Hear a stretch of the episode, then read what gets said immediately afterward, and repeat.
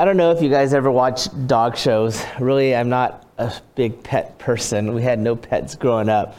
Um, in fact, my parents would say, Gary, you and your siblings are enough for us to handle.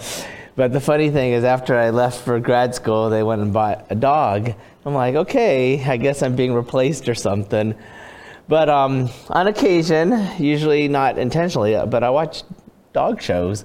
Um, and so, yes, I, admire um, the, the training a dog goes through to obey the specific training a, ma- a master may train their dog. And so, um, in this story by Archibald Rutledge, he talks about how he encountered a man um, whose dog was just killed in a forest fire.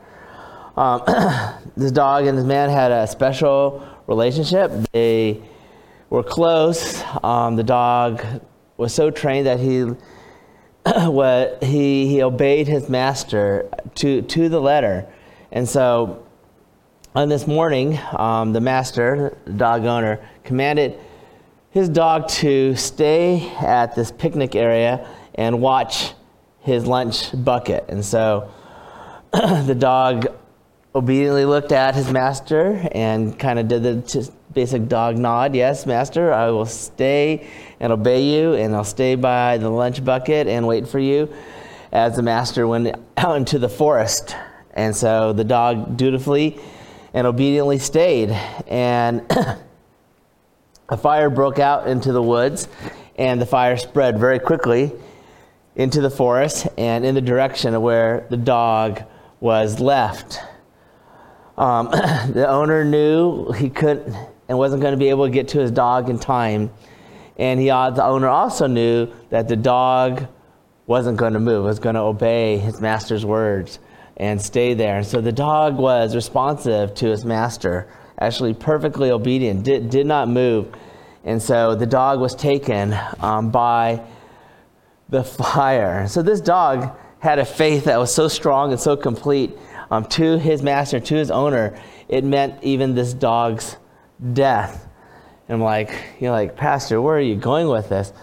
Um, well, as Christians, as followers of Christ, um, one area of spiritual maturity is seen and demonstrated is in our obedience to our Master, Jesus Christ.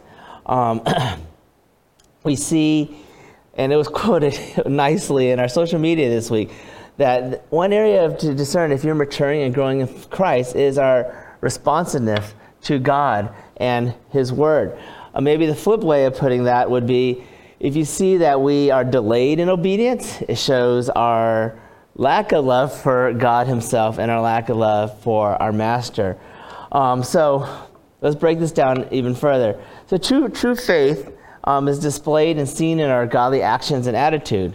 When you lack faith, um, is seen in our poor attitude and our ungodly actions. And so, um, so I believe James, the author of this letter, as he's getting, giving very practical and poignant advice to these his beloved brothers that are scattered in, dis, in the dispersa, he recognizes that they are struggling in their trials, in their tribulations, and in their temptations. And he's trying to address them um, in this letter by explaining hey, the trials that you have are for your character development, for your maturity.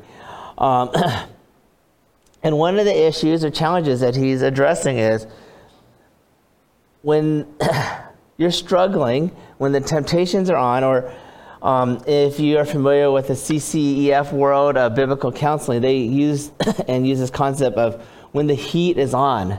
When there's heat in your life, um, the key is to trust the Lord and obey His word. Um, but he recognizes as he's ministering to his dear brothers and sisters that they're lacking in a response to God's word. They're struggling to obey Jesus Christ as their master. And so he recognizes that there's a problem with the responsiveness to God's word. And so he's addressing this specific issue in the Christian life. He's getting to the root of the matter of why these Christians are struggling in their suffering.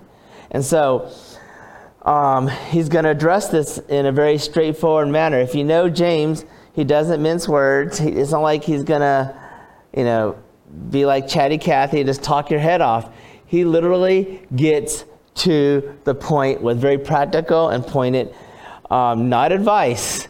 He literally lays out God's will. Um, these aren't suggestions. He's giving God's will for this very specific matter of obeying God and His Word in all circumstances and in all matters of life. So, in light of this, we're going to look at James chapter 1, verses 19 to 23, I mean 27, excuse me, and we're going to look at three directives from this passage to focus on our responsiveness to God Himself, Jesus Christ Himself, and His Word, so that we would be submitted, so that we would have an active, responsive faith to our Master, to Jesus Christ, so that we would live a radical, Christ centered discipleship with what? Faith in action. Okay, with faith and action. So we come to Jesus Christ recognizing what? We are broken, we are sinners. we understand that happened in Genesis 3 in the fall. And we know there's brokenness in the world because we see it in our own lives, we see it in our society, we see it around the world. Jesus came and he lived the perfect life. He died on the cross for our sins, and we sang about that moments ago. And so when you come to faith, it's not just a one time event, like you walk through a doorway, but it also brings you into a pathway of life. You have saving faith, and you also have living faith. And so you live out your faith by trusting in Jesus Christ according to what is written in his word. And so that's where James is pressing on. Now that you're saved, let's live out our faith in every sector of life. And so he's speaking very generally as the heat is on in your life, how do we respond to God's word? And so he recognizes there's struggle and he knows the struggle is real and he's going to give us three very practical directives so that we could live in with faith and action and follow these directives. And so here we go. The three directives we're looking at is to receive the Word of God.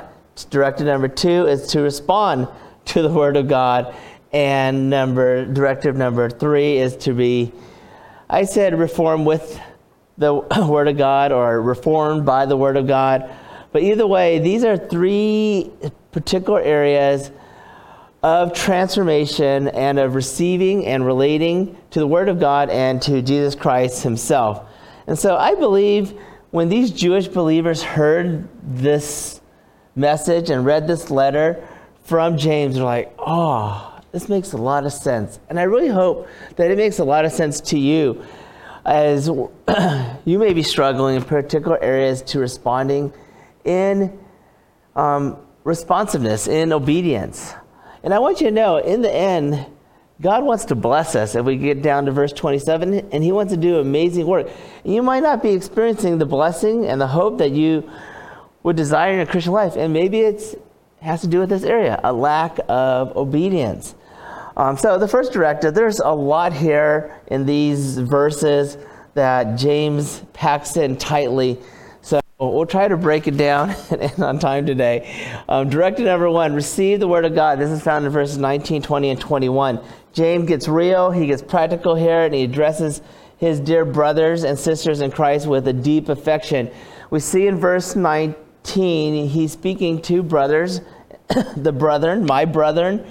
And so he has a close relationship, he has an affectional relationship with them.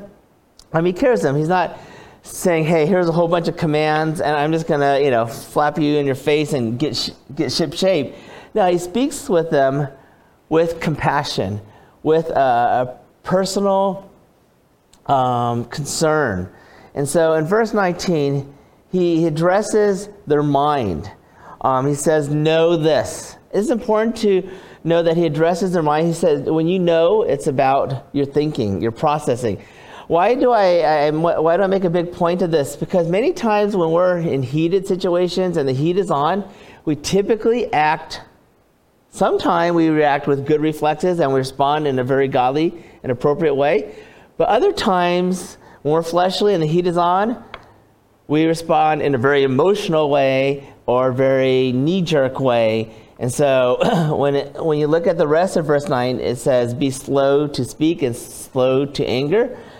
Many times we're fast to anger. We're going to get mad at someone around us, maybe a family member or a friend. We're just going to get mad and we're going to speak really quickly. And many, many times when there's difficult situations, we want to vent and we want to blame, and it gets ugly um, in so many ways. But he says this know this. Know in your mind and know in your thinking, this is how we are to respond. It says here, let every person,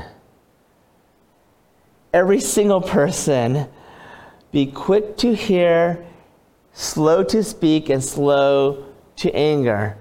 Um, I'll put a footnote here. Many pastors and even theologians will isolate this little phrase and make a whole sermon toward people who talk too much, who want to, who basically dominate conversations. You know, you need to be slow to speak and slow to anger.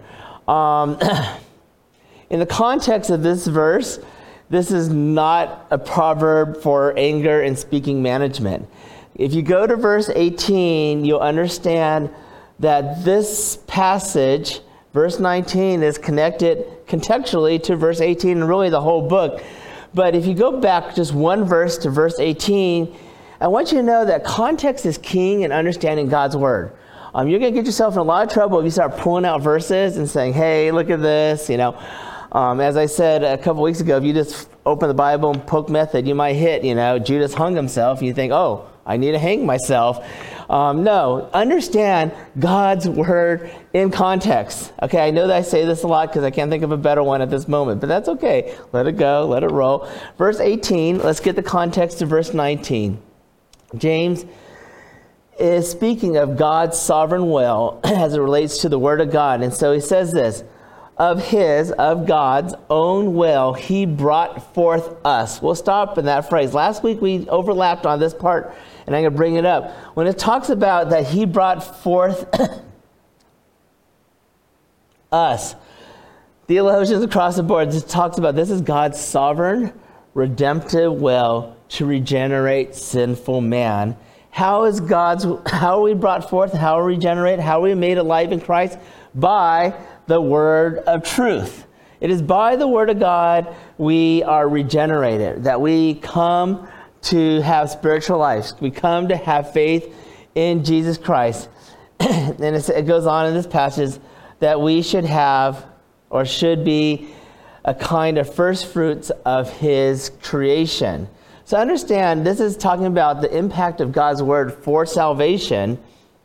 And now in verse 19, we're talking about we're shifting from saving faith to living faith, from justification to sanctification here. And so, practically, he's looking at these dear brothers and sisters in Christ. He says they're struggling with God's word, and he explains how to receive God's word uh, appropriately, how to grow, how to respond, how to exercise, how to use God's word when it's difficult, when it's hard, and also in life, in everyday life. And so, he gives this command, and he says to everyone, Let every person without exception be what? Quick to hear. Uh, And he's, he's basically saying, have this God honoring reflex to be quick to hear. Um, to hear what? Um, to hear God's word. Uh, many times when we are going through a hard time, there's trials in our life, one of our reflexes that we don't typically think about is to express our pride and arrogance. Man, I don't deserve this. Why is God doing this to me? I am mad at God. But many times we're not going to say we're mad at God. We're just going to just blame it on whatever. A lot, of, a lot of different things that we may choose to put blame on. but James gets really practical. He says, Be what? Quick to hear. He says also, Be quick to speak no. He says, instead, be slow to speak.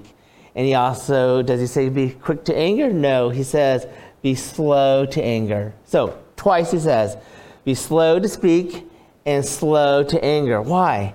When you're angry and you're quick to speak, you're not in a place to receive God's word well. So James understands this, and so he just gets really clear be quick to listen with your ears, slow to speak, and slow to anger.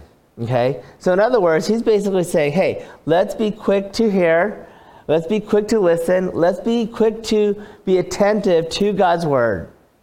Okay? Um, some people and theologians across the board will point out a very basic principle. They call it the 2 1 principle. You have two ears and one mouth. So, in other words, use your two ears to attentively listen to God's word um, with a higher degree of attentiveness before you choose to speak um, in the midst of your tribulations, trials, and temptations. Don't miss out on what God is saying, what God is speaking to you. So be quick to listen.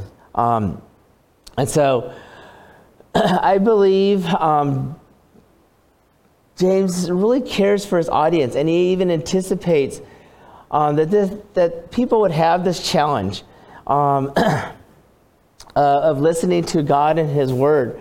And so he wants them to be unhindered. He wants them to be not distracted. And he addresses some very specific issues of why the believers that he's addressing is having such a tough time um, receiving God's word in this first century. And I would say today, when I look at Christians today, and I even look at myself, why do we struggle? And he hits it really hard in verse 21 why some of those reasons may be why we're not receiving God's word as well as we could or should, and why the struggle still exists. In verse 21, James puts out a, a strong command here. He said, Therefore, put away all filthiness and rampant wickedness, and receive with meekness the implanted word, which is able to save your soul. So James addresses what? Two root causes, two root issues on why these Jewish believers are struggling to receive God's, God's word.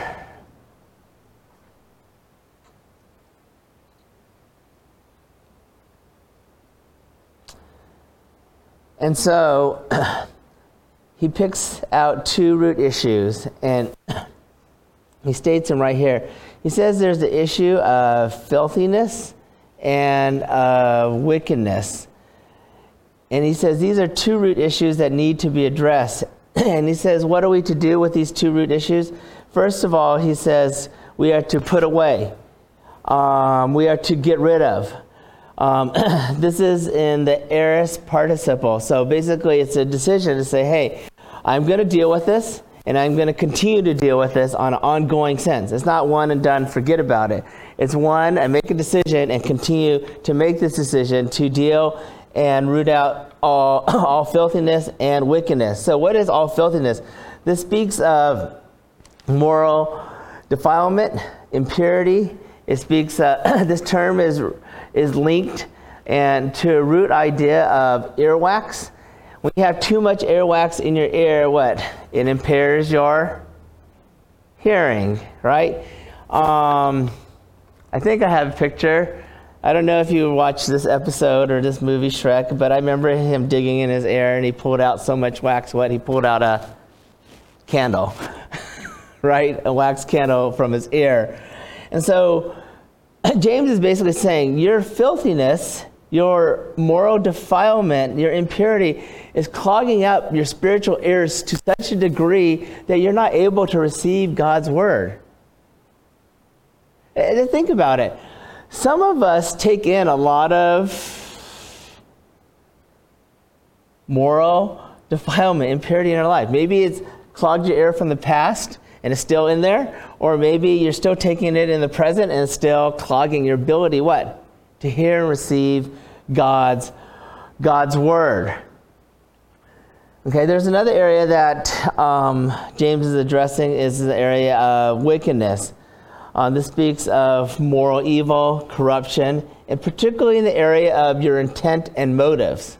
your intent and motive to do wickedness or to do evilness.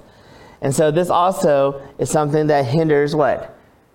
Your ability to receive God's word. I believe when you have wickedness in your life, it, it, it, it affects your hunger and your desire to receive God's word.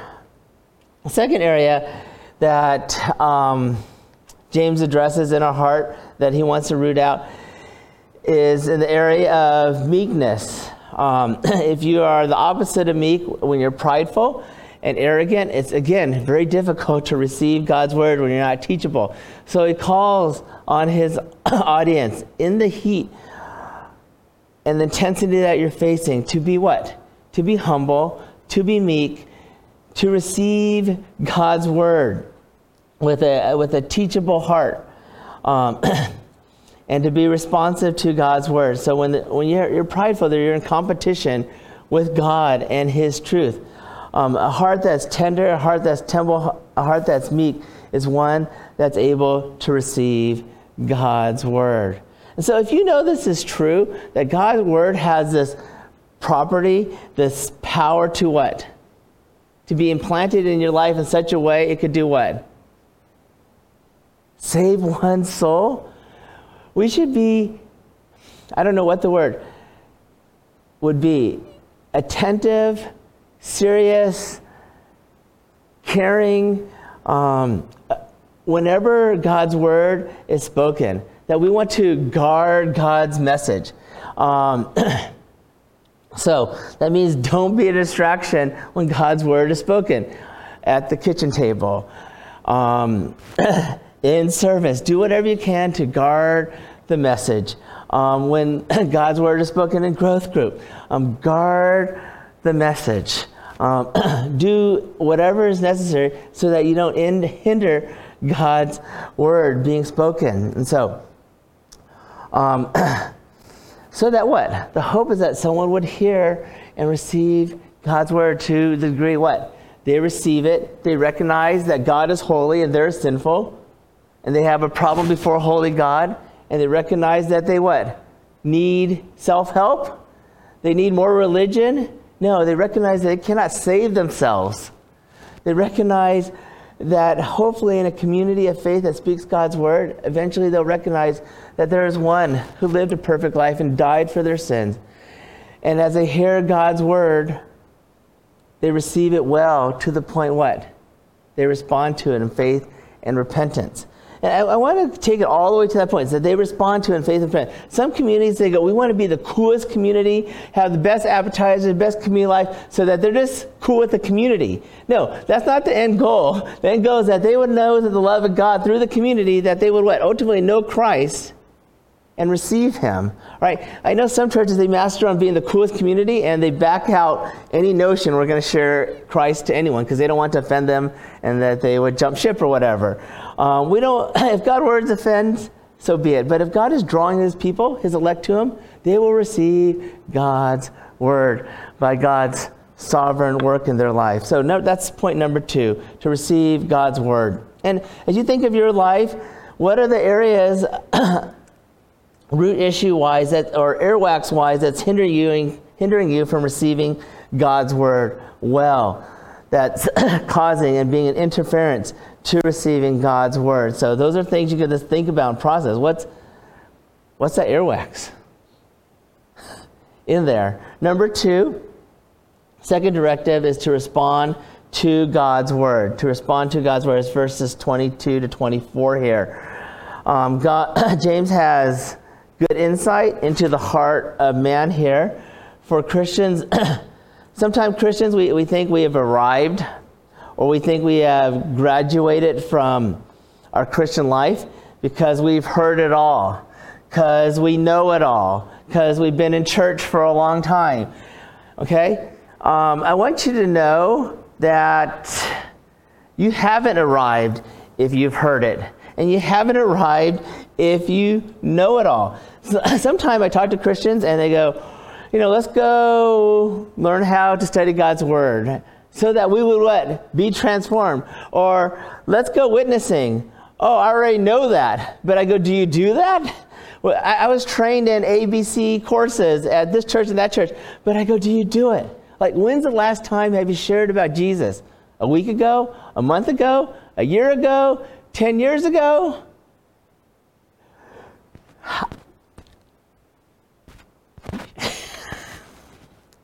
Answer that question. I know elders that have I've sat on boards, they're like 50, 70 years old, whatever, in that range. And I'm like, you guys have neighbors, you live in the same neighborhood for 30 to 50 years. Have you shared the gospel with your neighbors once in all those years? The typical board I'm at, probably 90% have not. But let's bring it down to the average Christian. Do we share the gospel? Are we obedient in these ways? And so, it's not about knowing it. it's not about just hearing it. We can't say we've arrived. I got my diploma. James shoots super straight here in verse 22. I mean, kids, we can't just say, I know I need to obey my parents. It doesn't go there. I know I need to stop cheating. I know I need to stop less. It doesn't, it's not there at the knowing level. James shoots super straight here. He says, But be doers of the word. But be doers of the word. Not just knowers and not just hearers, but be doers of the word. He makes it super clear. He says, And not hearers only, deceiving yourselves. And he gets really straightforward. So a hearer is someone who sits there passively um, in an audience listening to a speaker. exactly what we're doing now. But you can sit here in a couple different ways. You can sit here, you're putting up your time, you're here because your parents, you know, make you sit here. Or you sit here because I'm, I'm here on Sunday and that's just what I do. Or you can sit here with a heart to actively learn, to say, I'm literally taking this and I wanted to put it in action right away. But if you're sitting here passively, and I know if you go to college and It could be a college class or other kind of classes. You have options to take things for credit or certification, or you have options to take things with a mindset I just want to hear the speaker and learn information. And in one sense, audit your class, right? You could pay a cheaper rate instead of full tuition for your master's or your bachelor's degree of three, five, six hundred dollars per unit. You could just pay a lower rate and just audit your class. You know what I'm talking about? My biggest concern that James is also addressing is that we have this mentality that we're going to audit our Christianity. We're going to come and we just what? Want to listen for information and have information overload and not want to take it to the next step and be transformed. This is what James is addressing to his audience and to us here today. We know we're supposed to be loving. But do we love our neighbor? I was reading this quote today. We know what kind of theology we have as it relates to how we love our neighbor. We know our view of God as it relates to how we love. We know what, what kind of belief in the gospel we have as we conduct ourselves, as we behave and relate to those around us. Does that make sense? And so, James warns of and against self deception. Self deception here. He says, and addresses it in this way. He says, the self deception is basically this. Some of us think that listening to God's word is equated to obeying God's word. No, they're two different things. Listening is one thing, obeying is another. Actually, doing God's word is what? Obeying God's word. Listening only is only listening. I don't mean to be overly redundant, but I think the Christian church gets this seriously confused. They think I, am loving because I, yeah, I, I, know the Greek word. I know how to parse it. Uh, I've heard it in many ways. I know there's many forms to love. Who cares if you're not loving? And so James basically says, hey, there's this deception going on. There's this what? I'm going to focus and circle this key word, deceive or deceiving. This is a word in the Greek that has this idea of a mathematical miscalculation. Okay? It is to reckon wrongly. It's to do the math and you just come up off. I'm not saying like 1 plus 1 equals 3. It's like 1 plus 1 is saying it's 100. You're just off. And you're off badly. And so, what James is addressing is a spiritual miscalculation in your spiritual life. Where you know this, but you're producing about this much of doing. And he's going to illustrate this very soon. And Satan loves Christians who say, Yep, I know it. I know a lot. and he's like, Yeah, I'm glad you guys are consumed with your knowing a lot, but I'm glad that you don't obey God's word. I'm, I'm just talking as if I'm Satan. Um, you know, and, and, and I see this trend amongst Christians. They go from listening to listening to listening. They find one preacher, I like him because he has cool illustration or he has this cool voice and is deep and is loud. Or it's a squeaky voice. Oh, he's so attentive. Yeah, it's so interesting because it's squeaky. I don't know. But you go from preacher to preacher to preacher and you just are an expert at listening to all kinds of preachers. And you know a lot. But your heart's not broken you don't serve much in the church. You're not serving much in the city. No one around you even knows you're a Christian unless you throw down a cross on your shirt. And like, oh, yeah, maybe you're a Christian, but I can't tell by your actions. Thomas Kempis says there's only one kind of obedience. He says instant obedience is the only kind of obedience there is. Delayed obedience is disobedience. Therefore, strive to withdraw from obedience is to withdraw from grace. In other words, as you draw it to Jesus Christ in obedience, you're drawing into his grace. Um, th- here I'm just going to throw a parental analogy, but you can understand it from the fact that we are all children of God relating to our Heavenly Father. As Tracy and I trained our children, and hopefully as you guys train your children, the hope is that you train them what? Toward instant obedience.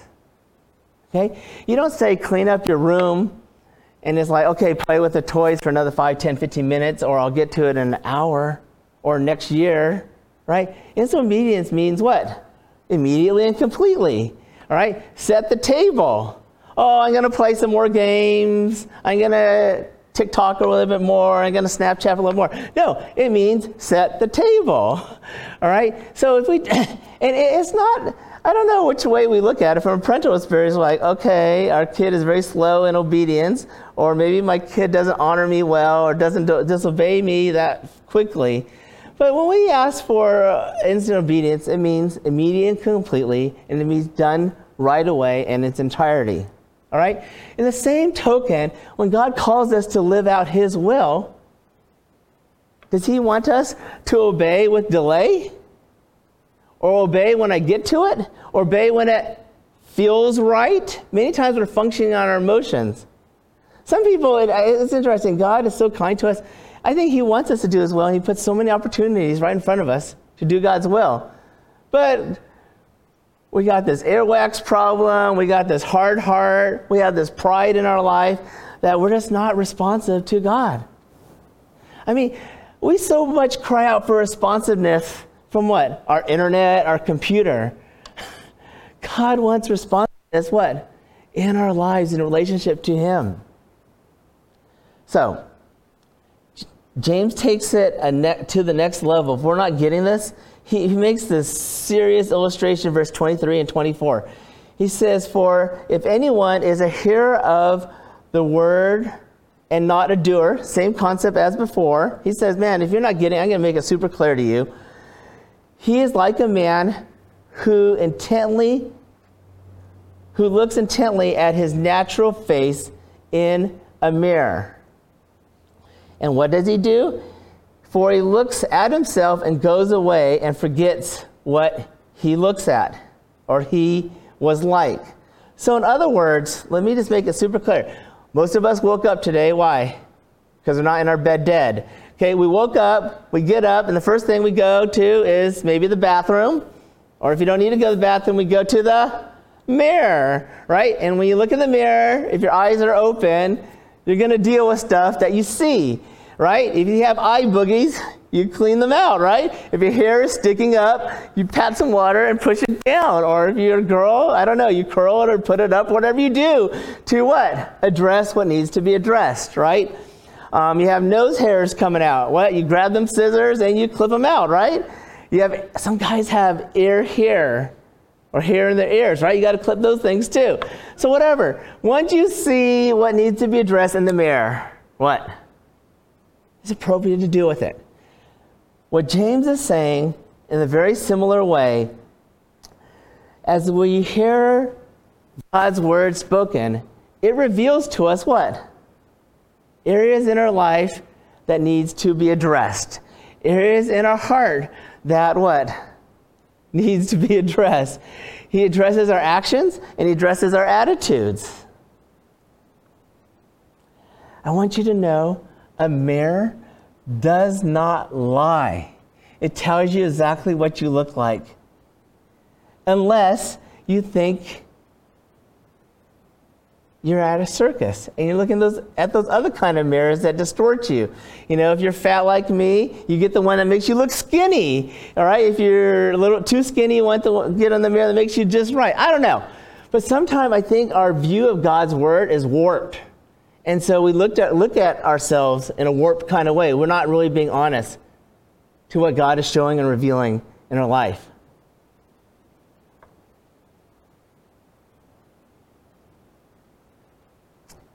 So we might be saying, hey, in this picture, yeah, I'll show God my good side. and maybe sometime we need to turn around in the mirror and look at the other side too. Some of us are experts at just putting our good side, right? Pastors are worse at this, right? We put our best side on the what? Sunday, all right? Um, sometimes we put our best self, but there's this other side that what? Needs addressing. And so we need to look at that in God's Word as we look at the mirror that's showing us the areas where we need to address. Yes, James is getting at the root of the matter big time. And there's many more things I could say, but I think we're getting the point here because James gives us illustrations to use in this passage. Um, directive number three being reformed with God's word, verse 25, 26, and 27. James' uh, message home. He wants the word of God to have its impact as it's designed to. And I, I think sometimes, I think Christians play this game. It's called Christian dodgeball. okay? There's a lot of things that we know God would have us to delight in and to obey Him. And, you know, some very basic one is to be in fellowship, um, to love Him, to meditate on Him. So we're just really, and at times we just meditate, we play this dodge, but we know we're supposed to be. And so, sometimes if we don't want to obey God's word, we just say, we're just going to disagree with it. we're just going to disagree with it, or we'll just dodge it. No, it doesn't quite mean this. And no, it doesn't quite mean this, or you know, you pastor talking to me about my evangelism. I did that. I mentioned one of the mission trip with you. Remember we went like 10 years ago? Or um, it's been the most fascinating year for me to interact with Christians these days. Like, when it comes to racism, it's fascinating. Uh, the Bible is very clear. He made one race in Adam, but people want to fight with me. No, God's word says we have all these other races. No, he made one race. It's in Adam, and we're redeemed through the second Adam, Jesus Christ, and that's all it says. No, we have a whole bunch of cultures. And yes, they're in conflict to each other. But the Bible's pretty clear, in my, my opinion. Um, I have ladies literally talking to me at different times, and I, this may be you gave pastor's pet peeve or whatever, but I remember a, a, a number of gals saying, you know, I want to be a pastor, I want to be an elder. And we read God's word, and they, both of them said the similar thing. You know, Paul, he didn't know what he was talking about when he penned these words. He didn't mean what he was saying. And I'm like, no, God inspired his word, and Paul meant what he said. We play the spiritual dodgeball. We play this scriptural dodgeball game when the word of God is very clear in so many areas. And so let's just walk into this. James chapter 1, verse 25. But the one who looks at the looks into the perfect law, the law of liberty, and guess what? Preserves. You follow God's word, you preserve, even if you're going to have cultural whiplash, even though some people might not like it, or people want to throw rocks at your face or spit at you or whatever. Well, you know, even if it means your death, crucifixion, preserve in these things. Being no hearer who forgets. Again, James brings it back over and over, but a doer who acts. And guess what? He will be blessed in his doing. So, James is being very careful and serious here. He says, guys, brothers look intently on God's word. Know God's word for what? Yourself. You can't count on the podcast all the time. You can't count on the commentary all the time. You got to know the Word of God for yourself. You can't say, oh, I've heard all these different things. It's kind of like this chat line of fluff. I've been going to church for so long.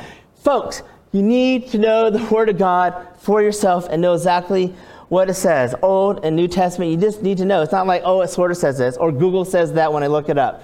Know it for yourself. Okay? Um, there's so much blessing in knowing God's word and obeying it. I'll give you one example John chapter 8, verses 31 to 32. So Jesus said to the Jews who had believed, who had believed him, If you abide in my words, you are my disciples, and you will know the truth, and the truth will what? Set you free. That's the power of God's word working in your life. Okay? How many of you guys have ridden a, ridden a train? Some of us. How many of you have ridden the real fast ones like in Japan that go like 200 miles an hour? There you go. About, I heard China's putting out some too. They go really fast. Trains work very well when they're what? On the track. I want you to know a secret. Christians work really well when we are on God's track, the scriptures. We can go really fast for Jesus Christ in a good way. And we'll experience freedom and joy and blessing when we are on track. So, two more pictures just to make it real clear and just to bring it home. I don't need a closing illustration because James provides all the illustrations we need today. Um, but James gets to the heart of the matter and he expresses our heart through our speech. In verse 26, if anyone thinks he is religious and does not bridle his tongue, but deceives his heart, this person's religious religion is worthless. Okay. Um, basically, James is making a quick analogy here, quick checkup here. If someone says, hey, you know, verbally, this is how we are to live, um, or on one side of speaking what's in the mouth, or maybe the other side where I think the text is leaning onto does not bridle their tongue. Their tongue, how can I put it? Their tongue literally expresses what's in their heart. So, if I were to speak verbally what's in my heart, basically I'm saying, hey, everyone, this is what's in my heart. And so as Jesus says in Matthew 12, if cursing and wickedness comes out of my heart, if evil and bad comes out of my heart, that's what's in my heart. And so there's a consistency of tree. Uh, only good trees could what? Bear good fruit. In contrast, bad f- trees bear what? Bad fruit. And so if we pull out our heart and we're talking in godly stuff and godly attitudes come out, it says what? Your heart is what? In a good place with Jesus saved, growing, and abiding in Christ. And so James ties it all together. What is our religion worth? And so we ask ourselves, what is it worth? As we consider the words that come out of our mouth. But it's not just our words, right? He's been talking about our actions all the way up to this point, and he is concerned about actions even on verse 27. In verse 27, the evidence in our heart and where we are with Jesus is always seen and demonstrated on how we live, our behavior, our conduct, our action, and attitude. And so, so we see this in verse 27. The hope of God's word is to save you and to reform you, to justify you, to sanctify you. In verse 27, he says, James says this religion that is pure and undefiled before God the Father is to what? Visit orphans and widows in their affection and to keep oneself unstained from the world. So, three things right here. Then, to visit orphans and widows in their affliction. These are folks that have little to offer back, but they're image bearers of Jesus Christ or image bearers of God Himself. He says, Christian, if your faith is worth anything, if it's worth something, you express it in action by visiting orphans and widows. Do I even need to ask the question? When is? Last time. Fill in the blank. May we have a ministry, may we have a love to those who what? Aren't able to give back.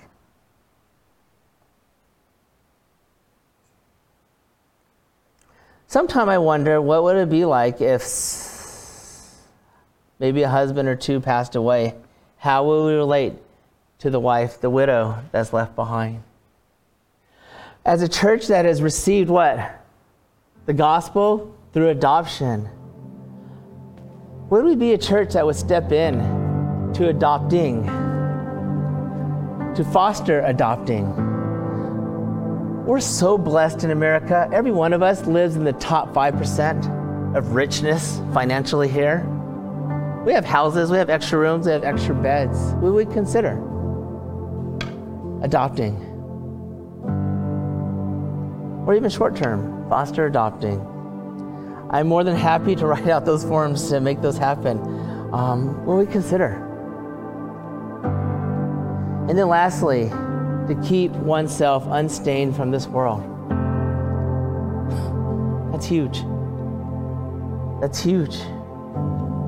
There's so many areas that God would want to address, but I know how much we value response time from the EMT, from 911, from the police, from the firemen. I want you to know our God invi- values response time from us.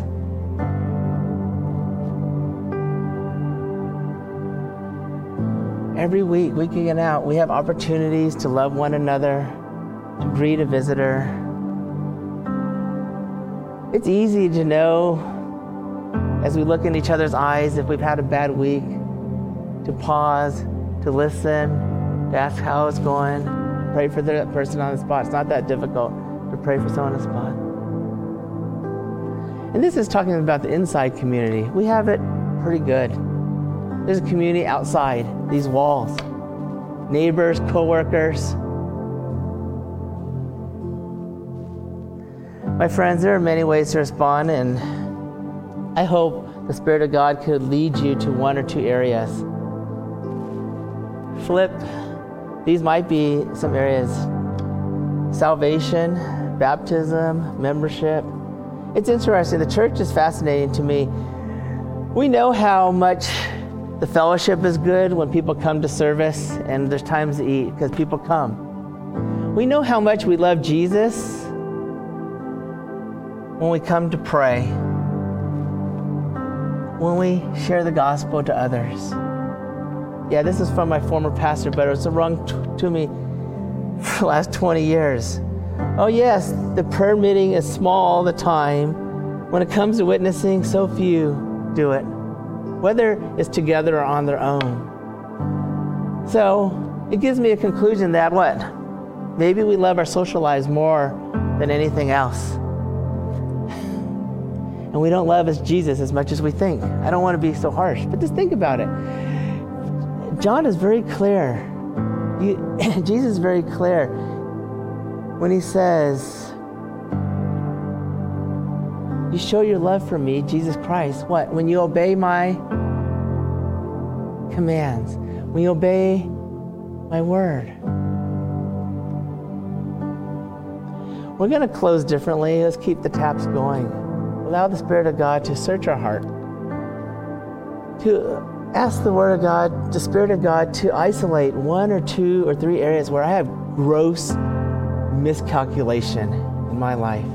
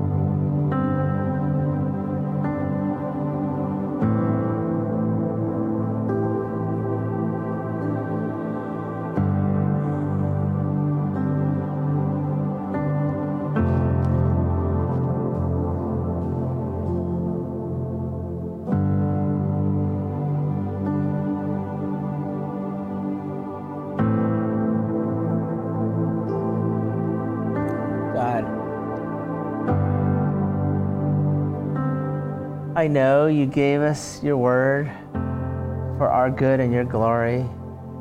I know we have much gross miscalculation in our lives. Lord, show us these areas. Lord, if we need to be saved, might we be saved? If we've never gotten baptized, might we get baptized? We need, some of us need to stop dating the church and actually be committed. Others of us need to talk with you more in prayer. Others may, hey, we need to look at God's Word. And may the mirror of God reveal areas where we need to what? Recognize and repent.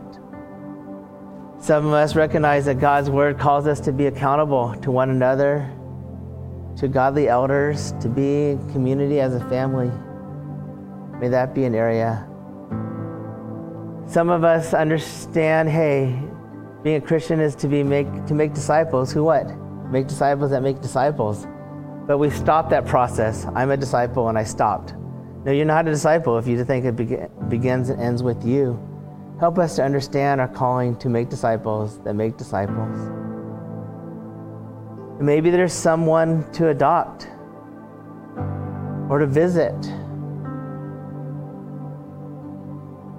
maybe a, ministry to prisoners, those in prison, or to nursing homes or senior homes. So much, so many opportunities to minister the gospel, to be your ambassador. Help us, Jesus. We need you. Let's close this gap. Let us stop auditing our Christianity.